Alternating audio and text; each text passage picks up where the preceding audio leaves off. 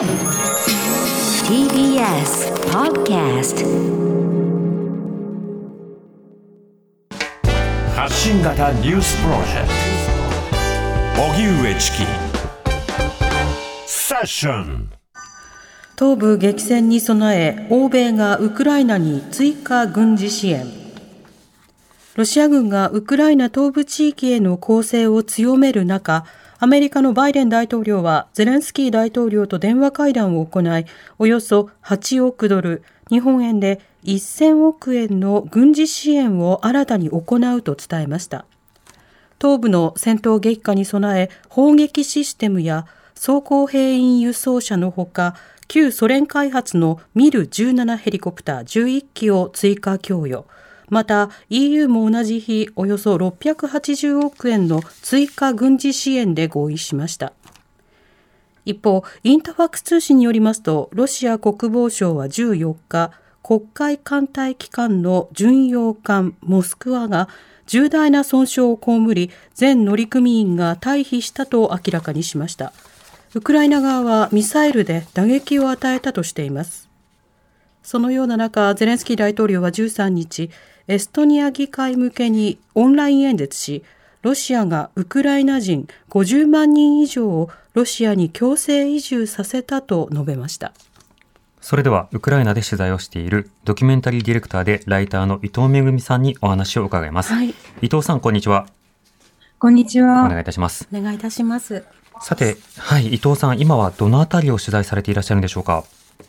えっと、キエフ、キーウを拠点にしながら、えっと、周辺の、まあ、ロシア軍から最近解放されたばかりの街を、えー、訪れて取材をしています。はい。キーウ近郊の街の様子、その変化などはいかがでしょうか？そうですね。やっぱり、あのー、占領されていたので、その破壊はそれほどないような、そんな地域もたくさんあるんですけれども、やっぱりすごく住民の間に恐怖感があります。やっぱり至近距離でその家族を撃たれただとか、その状況を目の当たりにしていた。で、やっぱりその、まあ、レイプ被害を受けかけたまあ、そういう話をたくさん聞いたりするので、そういう、その、なんかすごい不気味なものがまだ残っている、そういう感じが、あの、あります。うんまた伊藤さんはそのブチャでの住民の方々にもお話を伺っているわけですけれども、その中ではどんな証言があの聞かれたり、どんな証言が目立つんでしょうか？はい。その、基本的には外に出るなというふうに、あの、ロシア兵に言われていたので、本当に3週間、1ヶ月だとか、ずっとその家の中で、本当にわずかに残された食べ物をその他の住民たちと分け合っていた。でもやっぱりそれぐらい経つと本当に食べ物がなくなってしまったので、もう仕方なく外に出て、ロシア兵が捨てた食べ物をこう、まあ、こっそりこう取りに行こうとしたと。はい、ただその道中に、まあ、遺体を路上にその放置されたままのまあ、本当に民間人の一般服、一般の服を着たその遺体が、まあ、見てしまったと。うん、で、まあ、まあ、何歳ぐらいの人でしたか、どんな様子でしたかというふうに聞くと、もう本当にその遺体が焼かれていたので、はい、あの、うん、詳しいことはわからないというふうに、そういうふうに言ってこう目を潤ませる、そういうような住民にもぶっちゃではいました。うんでその通信ができず、また食料なども途絶えという状況ですと、本当にそのロシア兵に殺されるだけではなくて、健康を損ない、そして場合によっては飢えてしまうような状況にもあったわけですか？そうですね、やっぱりそのあのガスも電気も止められていますし、例えば食べ物もないという状況は、本当に今、今少し良くなっていますけど、寒い状況、寒い状況だったので、そういう、はい、大変さもあると思います。うんそうした現地などに物資や食料など運ぶ動きというのはどうだったんでしょうか？そうですね。あの、まあ、解放されてからは、あの、まあ、地元のボランティア、あの、比較的被害のまだ少ないボランティアの人たちだったりだとか、あと、ま、国会議員のグループなんかが、あの、物資を運んでいる、そういう状況は、あの、目にします。うん。あまあ、でも、基本足りてないそうです。そうですよね。またあのそうしたさまざまなその証言そのお聞きになってあの非常にその聞く時にも非常に辛いあの状況になるかと思いますけれどもそういったそのさまざまなキーウ近郊には今戻ってきている方も増えてはいるんですか？そうですね。あの、たくさん、あの、すごくそれで渋滞をしているということもたくさんあります。うん、あの、そうですね。あの、先に結構避難した人たちは、あの、残された家族の状況が全然わからない中で、はい。家が壊れているのかも、生きているのかどうかも、やっぱりネットがつながらない地域もたくさんあるので、本当に不安なまま向かうという人たちに、あの、電車やバスで、あの、えー車で、はい、会うということはありました。うん、なるほど。そうした方々はどうでしょう？やはり戻った先にも例えば家屋が壊されたり、あるいはインフラがあの整備されていなかったり、あの地域によってはあの携帯もつながりにくくなるという話も聞きましたが、なかなか戻ること困難なんでしょうか？そうですね。やっぱりその家の様子を見て、1日2日ぐらい滞在して、まあ、戻るっていう人だったり、まあ、犬犬にとか動物に餌をあげて帰るだったりだとか、もう本当に家が全部壊れてしまった人なんかもいたので、もう多分どうするんですか、これからっていうのも聞くのもなんだかこっちもちょっとこう申し訳なくて、うん。はい、そそうういう状況。ですよね。そうしたその様々な場面を目撃した方々は、そのロシア兵や、あるいはそのロシアに対するその思いや感覚というのはどのようなものを抱かれているんですか？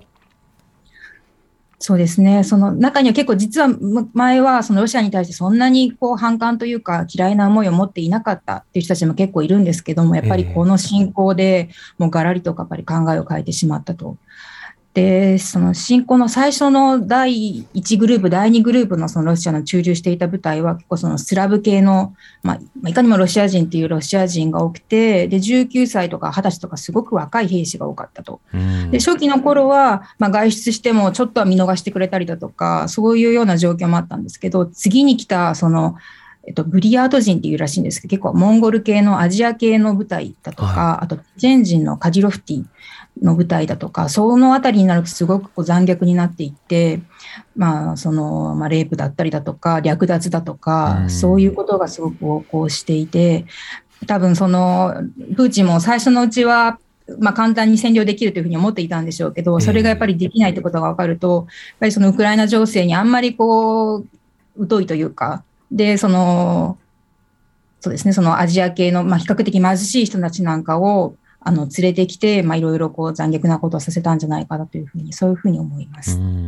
そうした証言というのは、あの、他の国のメディアでも同じように、その、まあ、第二陣といいますか、あの、さらにやってきたより、えー中年層のその兵士たちが非常にこう、まあ、蛮行を振るっていたというような、まあ、そうした証言があったわけですけれども、こうしたようなその動きについて、そのロシアは公式には否定はし続けていますが、あの、つまりその民間人には手を出していないのだと、我々は平和に作戦を遂行しているだけだと、取材を重ねていて改めて伊藤さん、こうしたロシアの言い分についてはどうお感じになりますか？そうです。ままあそれは私がその、やっぱ目の前で殺した場面を見たわけでは、まあ全然もちろんって言われればそれはそうではないですけど、はいやっぱり本当に何毎日に何日何日も通って、いろんな方の証言を、その若い方から年配の方に聞いてみてると、うんまあ、何かが起きたには違いないっていうことはすごくわかりますし、すごくその住民の方たちも具体的に、まあ、どういう人たちだったのか、どんな格好をしていたのかということを話してくださいますし、はい。むしろ本当に自分もロシアのこと別に嫌いじゃなかったっていう人でさえ、やっぱりそういう話をしてくれるので、あの、いろんな調査報道との組み合わせももちろん大事だと思いますけれども、やっぱり現場にいる感覚としては、そうですね、ロシア兵がやっぱり住民の虐殺を行ったというふうにすごく感じています。うん。また、あの、いくつかのメディアでも、その、ロシアの兵が、あの、現地、様々なウクライナの現地から、まあ、物品を略奪し、まあ、それをこう、転売したり、地元に持ち帰っているのだという、そういった映像も取り上げられています。こういった略奪、略奪などについては、現地の方々の声、いかがでしょうか？そうですね、本当にやっぱり金目のものというか、いいものが盗まれてしまったっていう話はすごく聞きますし、うん。そのアジア系のそのブリヤート人なんかは、まあ、彼らに言わせれば結構珍しくて、なんか家の中にトイレがないような、なんかそういうこう結構貧しい地域から来ちゃ来た人たちが多くて、はい。もうだから、ウクライナのまあまあその豊かな街に来ると、もうそれが、まあそうですね、新しくその金品だとかいろんな豪華なものが嬉しくて、それをこう自分たちのものとして取ってってしまったんだっていう話はすごく聞きます。うん。まあ、そうした中、あの、キーウ近郊に、まあ、それでも今人が戻りつつあるという状況ですけれども、改めて首都キーウへの再攻撃を警告する声明がロシア国防省から出されていまして、まあ他の国の分析でも、まあ、東部で一旦侵攻を進め終えたならば、さらにキーウを目指すのではないかという懸念が示されています。こうしたような動きに対して、キーウの人々の反応や、あるいは懸念というのはどうなんでしょうか？本当に街の人たちも本当に数日、1週間の単位で情勢が変わってしまうので、まあ、自分たちにもよくわからないと。で、まあ、もしかしたらその1週間後ぐらいに、まあ、体制を立て直して何か始まるんじゃないかっていう懸念の声も聞きますし、うん。まあ、現時点では街中は少し穏や穏やかな感じにも見えたりはするんですけれども、やっぱりその兵士たちはやっぱり塹壕のまた準備をすごく始めたりだとか、はい。まあ、いつでもやっぱり戦えるような体制にしているという部分はあるので、うん、ちょっといろいろ読めない状況が続いています。そうですね。またあの取材の際にも安全確保など非常にこう大変だと思うんですが、その点は伊藤さん、あのいかが工夫されてるんですか、うんそうですね。やっぱりその現地の情報を自分たちでもすごく集中します、収集しますし、あとその案内人の人だとか、他のジャーナリストだとか、そういう人たちとすごく情報交換をしながら、はい、あの、はい、進めています。うん。また、キーウでのその状況が変われば、また、あの、取材活動もキーウなどでは困難になるかと思いますが、本当に伊藤さん気をつけて取材なさってください。うん、はい。はい、どうもありがとうございます。はい、ありがとうございました。ありがとうございました。ありがとうございました。ドキュメンタリーディレクターでライターの伊藤恵さんにお話を伺いました。伊藤さんのお話の、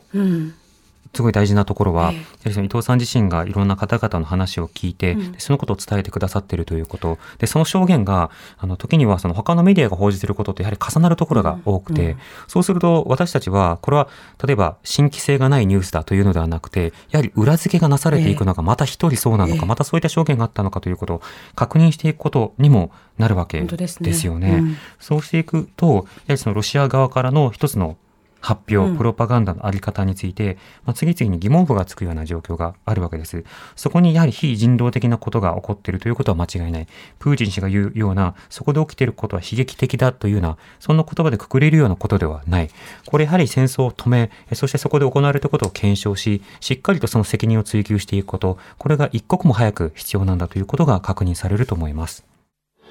荻上チキ